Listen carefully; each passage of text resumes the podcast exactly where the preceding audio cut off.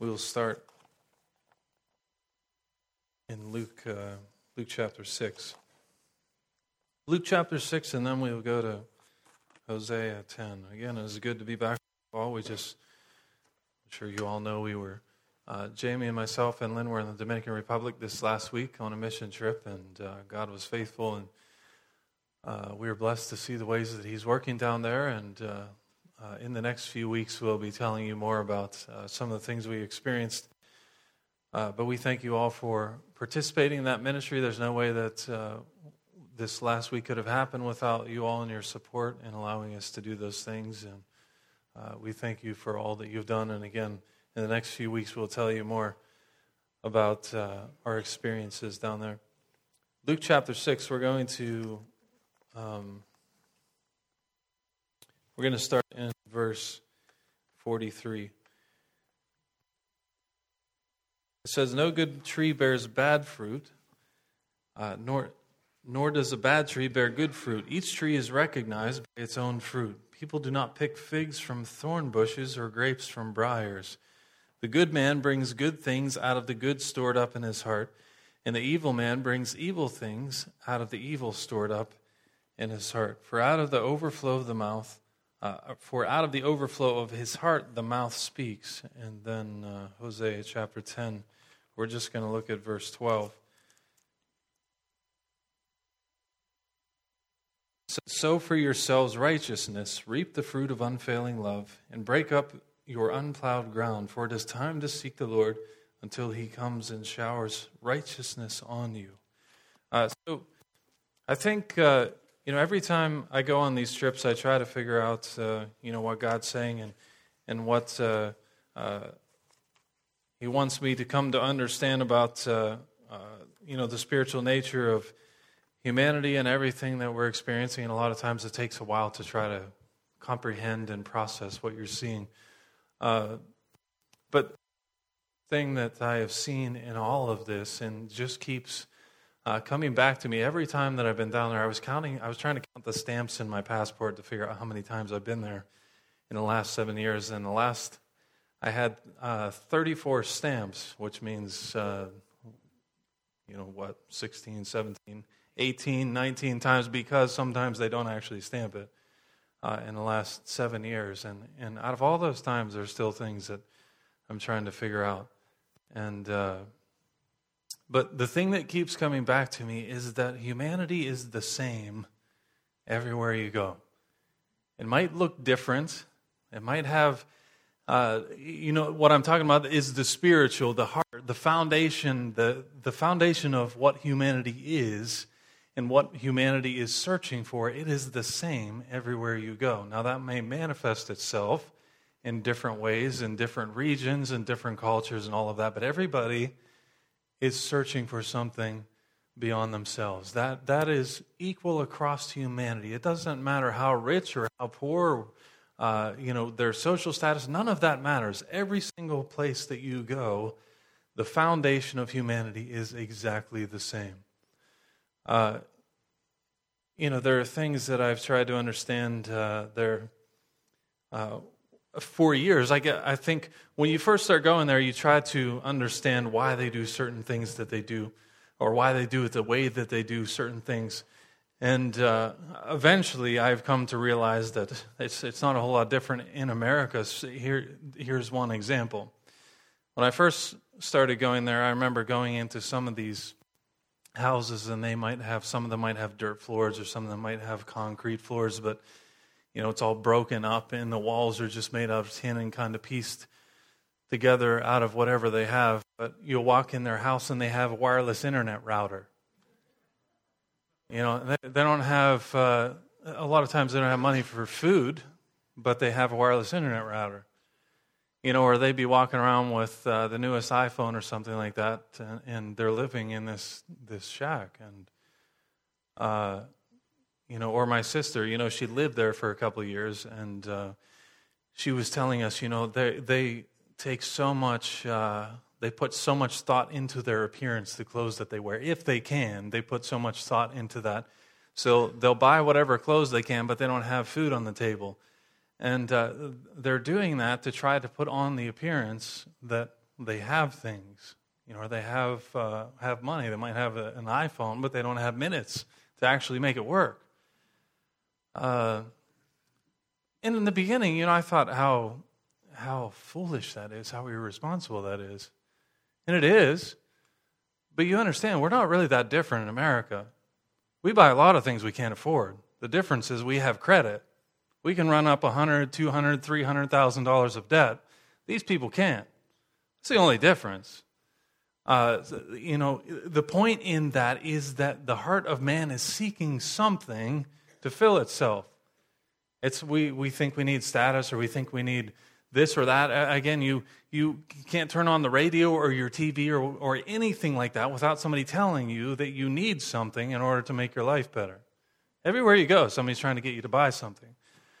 Or, you know, the fact that everywhere you go, you see garbage laying everywhere.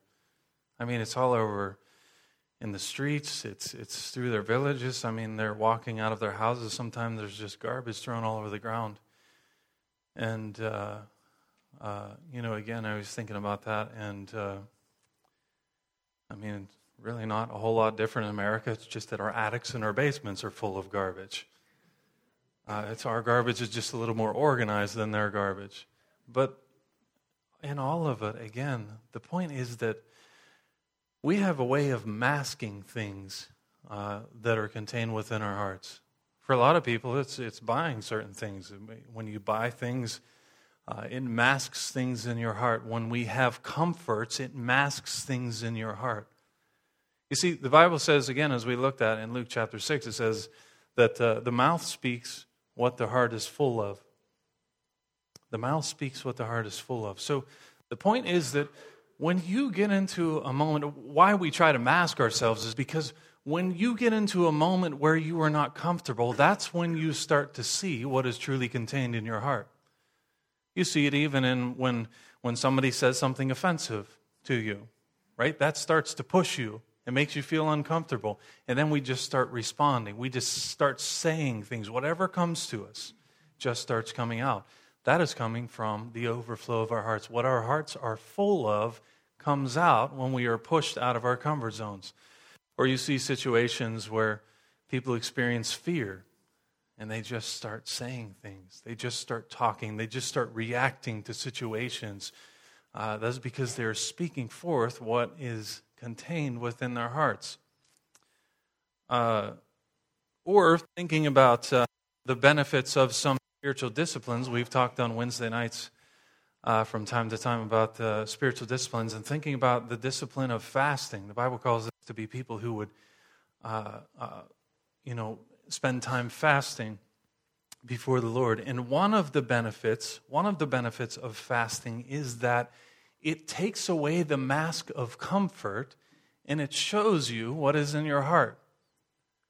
You see, because I can just easily go on through my day and be fine when I have the comforts, the normal comforts that I have every day. But when I take away that mask of food, me, personally, my wife will tell you, I'm not the nicest person in those moments. I'm not as easy to be around as I am when I have my stomach full, right? So it becomes a mask of the things that are truly contained in our hearts. But when I remove that mask, in those moments where I'm experiencing the pain, when my stomach is telling me I am hungry, that is when things start coming out of me, showing you what is actually contained in my heart. So the point, one of the benefits of fasting, there are many benefits, but one of them is that it shows me, and God shows us in that moment, what is truly contained in my heart, so that it's not masked by comforts. And in that moment, the person who is truly trying to grow spiritually and understand themselves spiritually and where they're at and how they need to grow, we step into those moments where we're out of our comfort zone because I want to know what is contained in my heart, because I want to be like God. And when I want to be like God, I want to know what is it within me that needs changed. You see, there are a lot of times we don't want to know what's going on in our hearts. We don't want to know what is truly contained in our hearts. So again, what I have come to understand in all of this, everywhere that I've been, all the times that I've been down there, humanity is the same in its foundation everywhere you go. We are all the same in that We were created in the image of God. That image, our identity, was stolen, was broken by the enemy, and we are all looking for that image to be restored. The problem is most people don't know what is supposed to be restored or redeemed to. As we've talked about before, when we receive salvation or we are redeemed by God, we are not just redeemed from something, but we are being redeemed to something. So when we talk about salvation or people being the same everywhere they go, the point is that they are in this state of brokenness within their soul. The image of God, their foundation, their identity has been stolen. They need to be redeemed from what they have done, but they need to be redeemed to what God has created them to be. The problem is a lot of people don't know that. And in their attempt to try to fill that brokenness, in their attempt to try to gain some sort of understanding of their identity, they just begin to do things. Whatever it is. Whatever comes to them, they just do it, hoping that it will gain something. We heard on this morning on the way here, we were listening to Ravi Zacharias talk, and he was talking about the pleasures of life. And he was saying that legitimate pleasures of this life, you pay for them before. But the illegitimate pleasures of life, you pay for them after. Meaning there are a lot of things that people do. They just do things, but it's like they are running up a debt that eventually is going to come calling. They're running up a debt within their souls. They are, all of the things that they are doing are not actually fulfilling them. It's just building a greater and greater mask that eventually comes crumbling and falls apart. And then they realize, I just created this huge hole in my heart. Deeper and deeper I have built this hole. And now how do I get out of it? You see, because people can do things in a moment that seem to make them happy or bring them joy in a moment. It can be something that brings them pleasure in a moment, but eventually you're going to have to pay for it. But what he was saying is legitimate pleasures of life, we pay for them in advance. We know what we're getting into. So people are the same everywhere they go in that they are searching for something to fill themselves.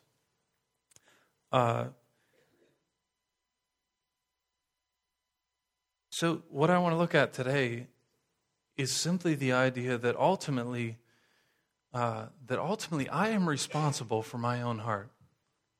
That all of these things that happen around us, man searching for his identity and his purpose and fulfillment, that I am responsible for my own heart. I am responsible for understanding the correct avenue to gain that self-fulfillment, to gain that self-identity again, to be created again in the image of God, to be redeemed from sin, but be redeemed to that image of God. I am responsible for that myself.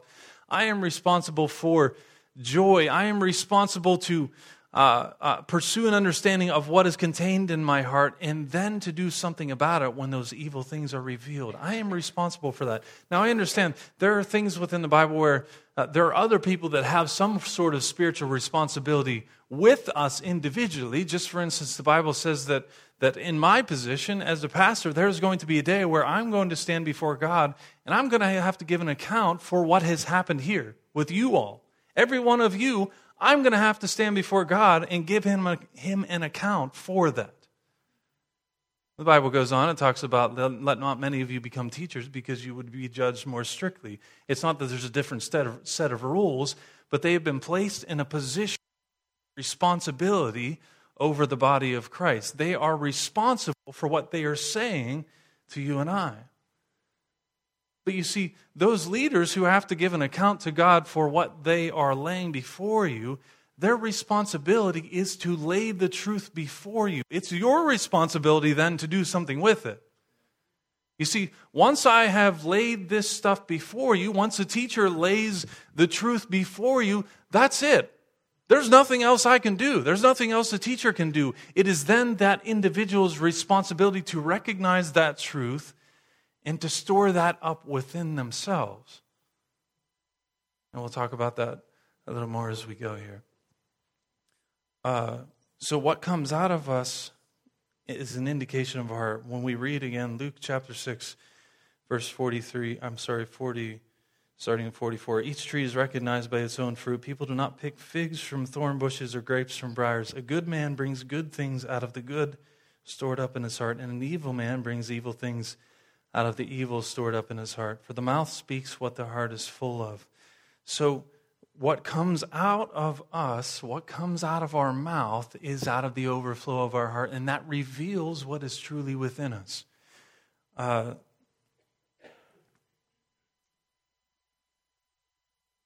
I skipped way ahead of myself. What comes out of us reveals the true nature of our heart.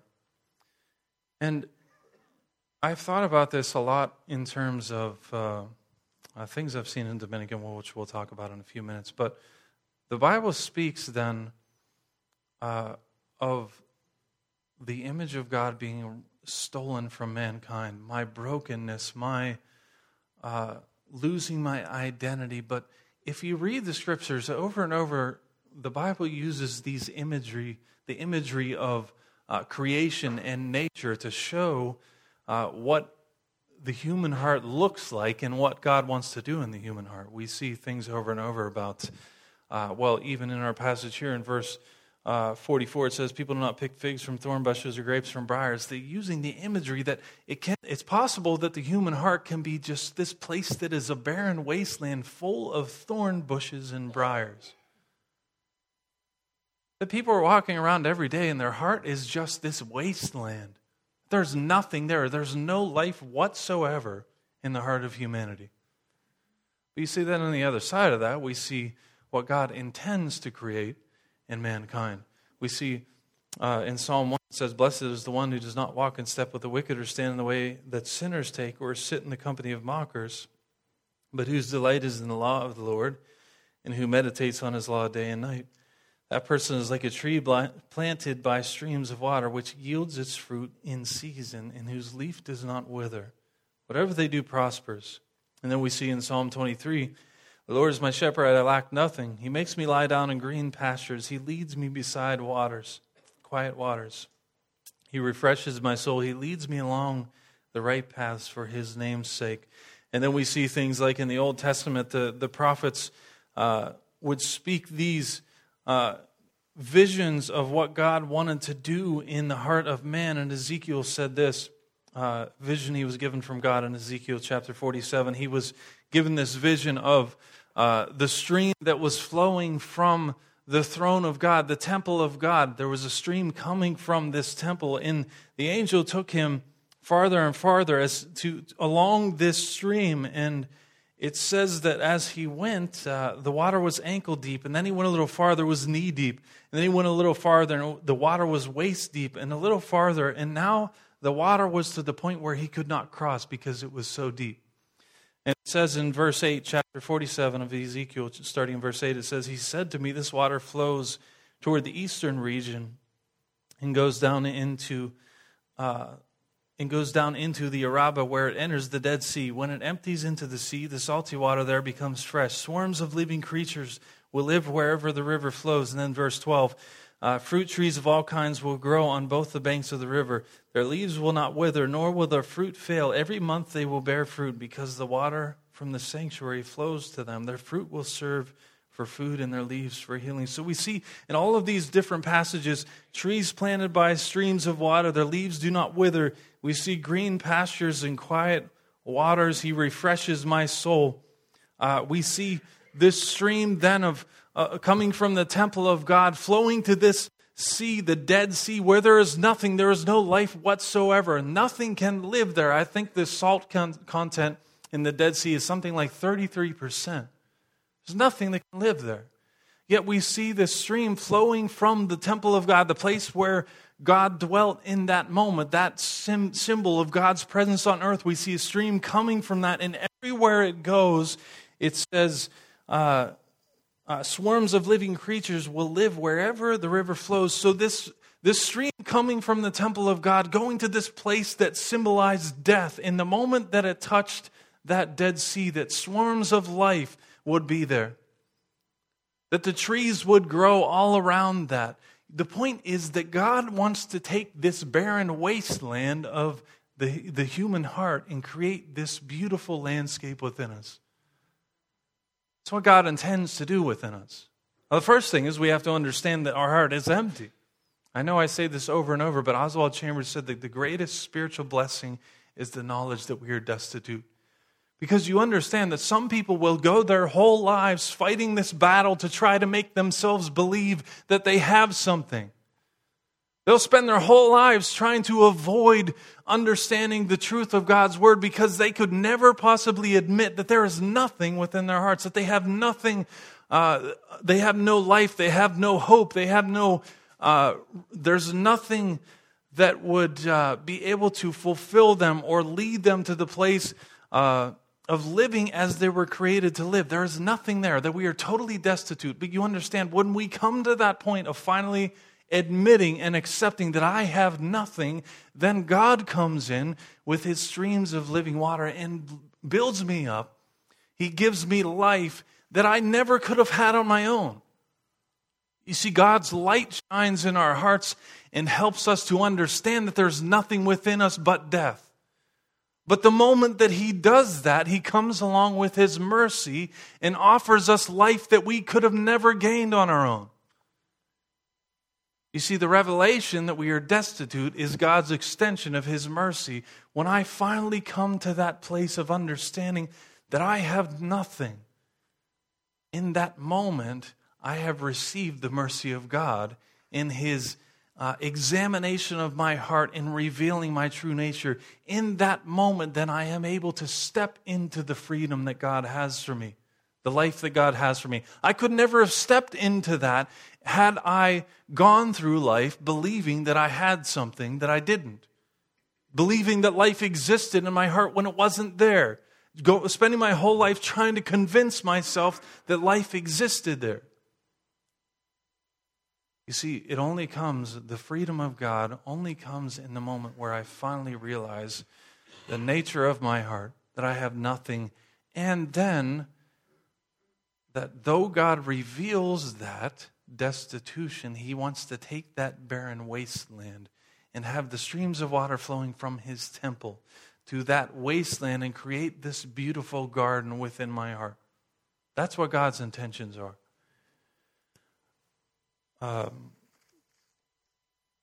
It is our responsibility then to make sure that we don't hinder that work. We also have to be active in that work.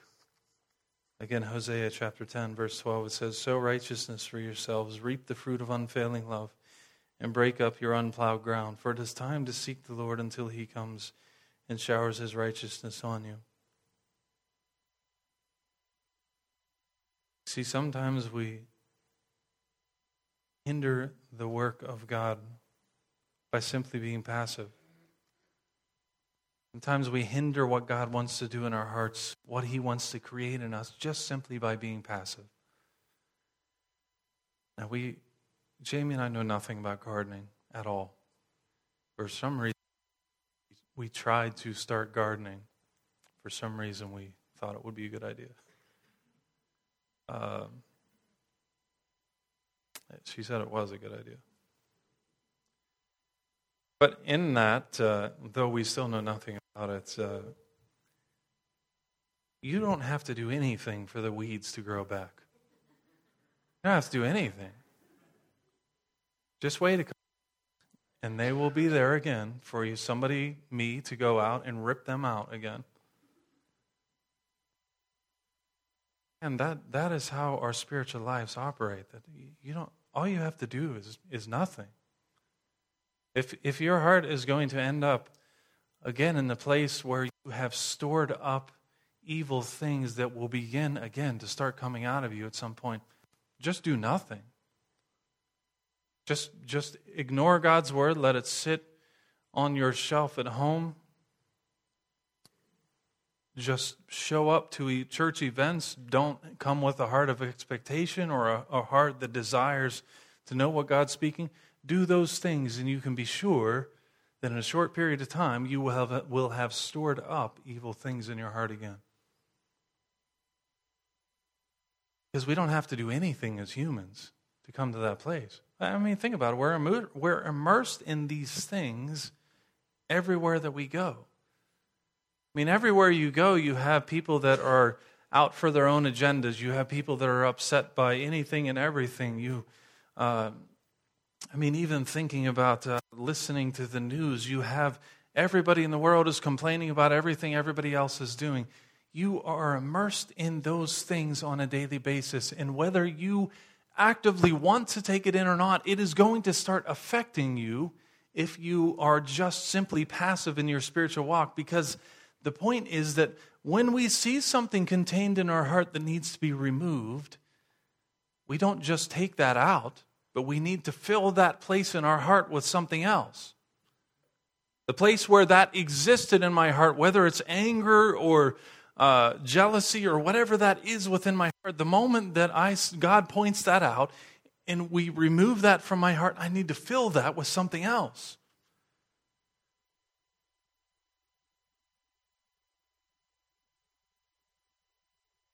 You see, the Bible says that, as simple as you read through Psalm 119 over and over, it talks about the Word of God and the value of the Word of God. And you read like Proverbs chapter 4.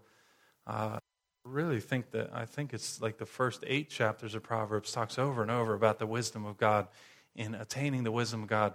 The point is that we remove the things that need to be removed from our hearts, the evil things that are stored up within our hearts, and we fill them with something else. The Bible says that the psalmist wrote, "I have hidden your word in my heart that I might not sin against you." You see, what he is saying in that moment is that my heart becomes so full of the things of God, I don't have room for other things. I don't desire to pursue other things because I have been filled by this. The truth is now contained in my heart. It's the foundation of who I am. I am full of the life that comes from the Word of God that I have actively stored within my heart. Now think about that. I'm storing that up in my heart, not just enough for today. I don't want to just get through this day, but I want to store it up in my heart for whatever I'm going to face in the future, whatever is coming my way in the future, whatever pain, suffering, or difficulty, or maybe it's as simple as a coworker has some questions about God, and I want to be ready for those things. So I'm storing up the truth of God in my heart. When I do that, I don't have room for anything else. I don't desire anything else. We have to be active in our pursuit of the things of God, actively choosing to take it in, as opposed to being passive in our spiritual walk. You understand that so the first thing is sometimes we store up evil things just simply because we choose to be passive. Other times we actively choose to store up evil things within us. It's just a choice we make. I think sometimes it's easy for people to blame a lot of things on Satan that we choose ourselves.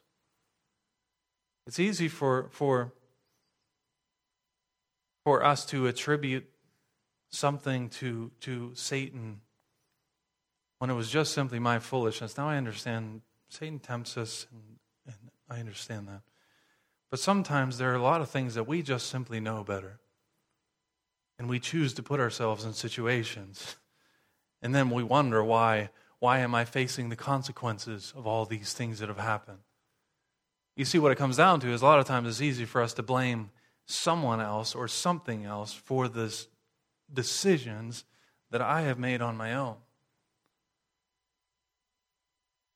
You see, a lot of times we can choose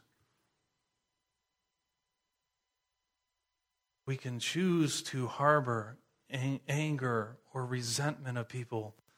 We can choose to hold that within our hearts. You see, there's a moment where that comes out and we can see that something is contained in my heart, but I have a decision then. What am I going to do with it? You know how serious the Bible takes this when it's talking about our interactions with each other. It says that if you know somebody has something against you, you go deal with that and then come back to worship. If you go to the altar, you know that you're going to worship God. You know that somebody has something against you. You go deal with that first, and then you come back. This is how serious the Bible takes. God takes our interactions with others. But you understand that so many times those things come up and we are confronted with situations where we know that they are not right, or there's discord or something going on, and we choose sometimes to just sit in that. There are people in this world that they for some reason feel comfortable in those places where there is discord or disunity, or where there's some sort of problem going on. There's people where they can't handle it if there's not some sort of problem. That sounds crazy, but that's true. It happens. In those moments where we choose to perpetuate those sort of situations, discord or anger or jealousy or whatever it is, we are choosing then to store those things within our hearts. We are choosing to push those down into the depths of who we are. And again, they will come out at some other point.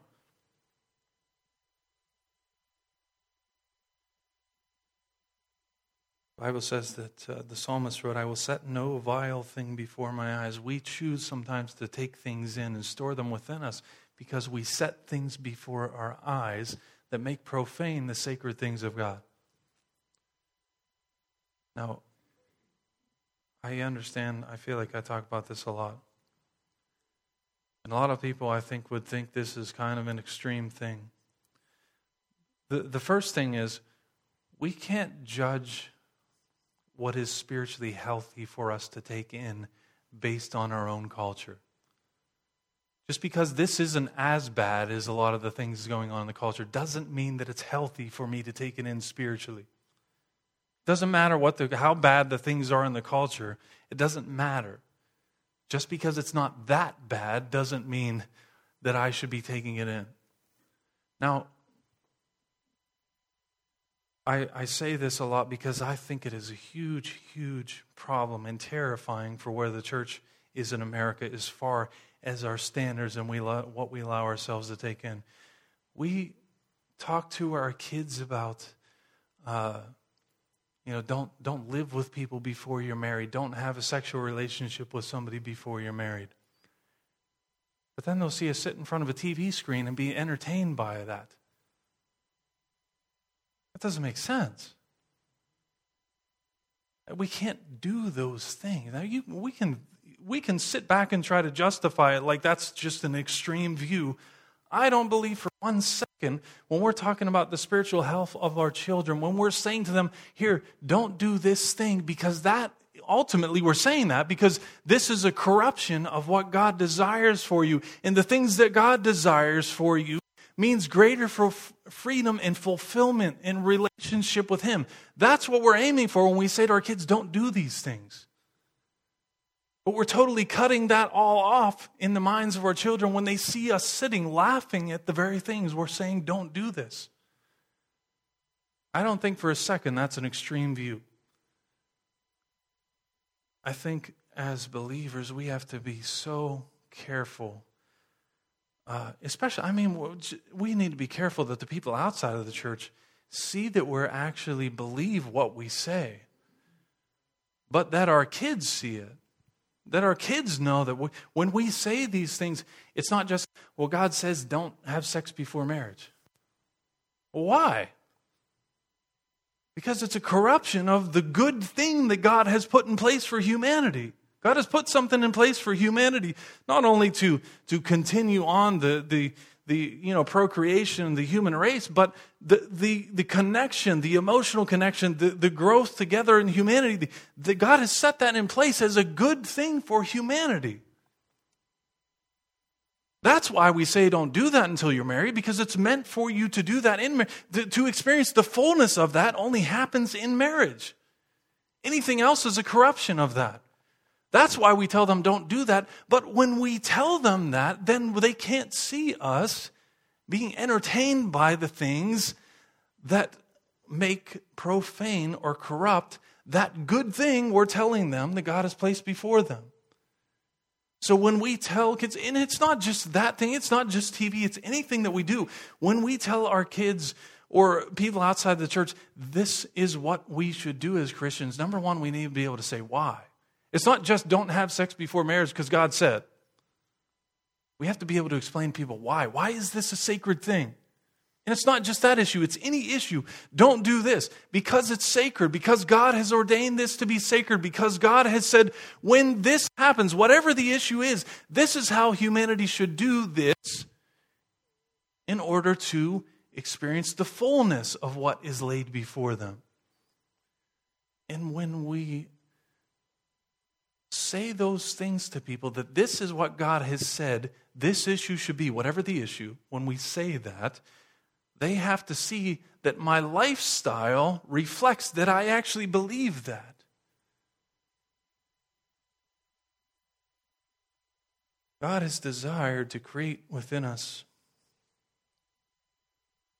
this beautiful landscape in our souls. And you see, the moment where we choose to step into those things and store them up within us, I think I've said this before, but the one village in the Dominican Republic, I was there a couple of years ago now when God kind of hit me with this, and I was standing in the back corner of this village by myself looking over the miles of sugarcane. And I looked behind me, and the corner of the one person's, they have like these row houses. And the one person on the corner, they could walk out their door and look over these fields. And it was such an amazing scene. And I was thinking how beautiful that was to be able to step out and see that every day. But then you look down and there's garbage everywhere. So they have this beautiful landscape, and yet there is garbage thrown all over the ground. And we think, how irresponsible. That is exactly what God is doing in you and I.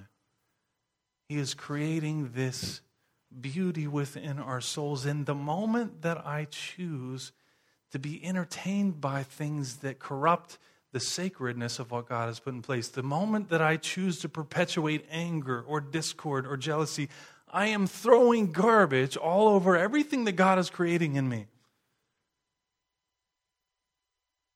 You see, humanity is not that different, no matter where you go.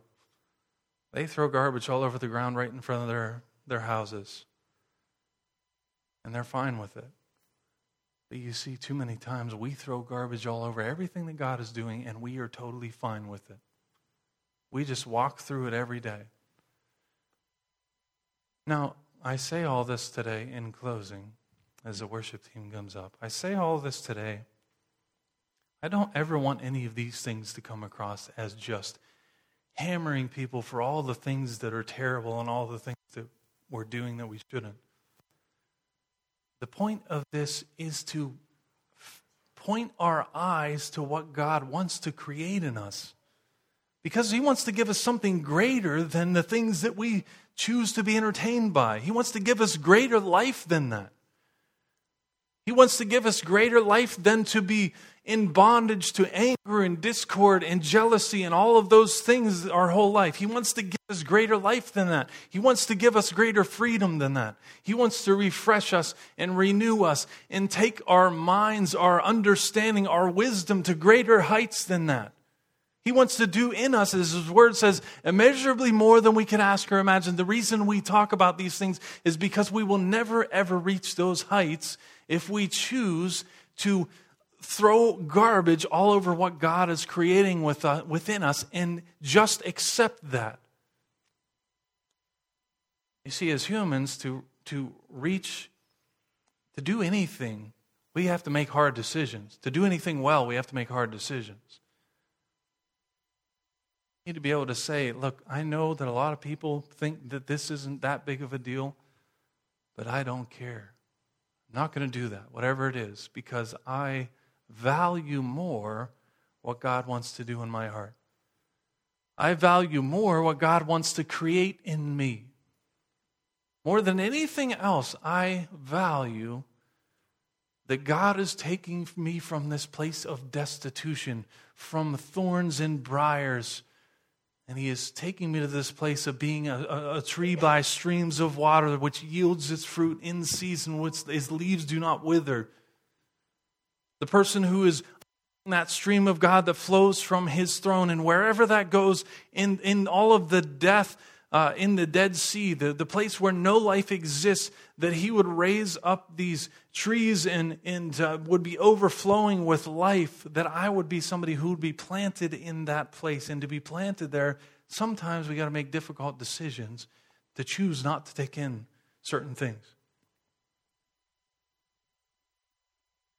Now, it is essential then that we make sure that on a daily basis we are pursuing an understanding through the Spirit of God as what is contained in my heart.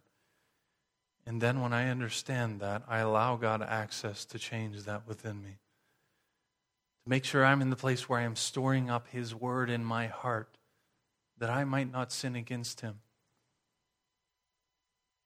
This is the last thing I'll say, I promise. That we say, the Bible says, I've hidden your word in my heart that I may not sin against you. Not just because we have some angry God that we can't sin against. Now, we can't sin against God. We shouldn't sin against Him. But it's again, we have to change the perspective that we look at things sometimes. God doesn't want us to sin because He wants us to walk in the fullness of who He is. It's not like we just have this God who's sitting up somewhere in the sky, the hammer on everybody every time they mess up. That is not the case. When God says, don't do this, He is saying, don't do this for your good. And not just for your good, but for the good of those around you. For the good of our relationship. For the good of our relationship with Him. That is why we don't do certain things that we shouldn't do. And we choose to store up the things of God within our hearts. Next time you get in a position that is uncomfortable for you and you just start speaking and things come out, it will reveal the things that are in your heart.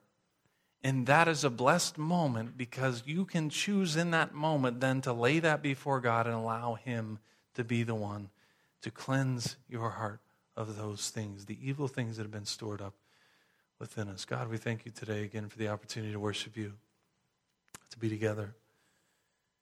Father, we pray that You would help us to be able to understand the nature of our hearts and the things that are contained within our hearts, things we have stored up within our hearts. Father, help us to desire more than anything what You want to create in us, that You want to take us from that place of destitution to a place of being planted by the streams of water that come from Your throne.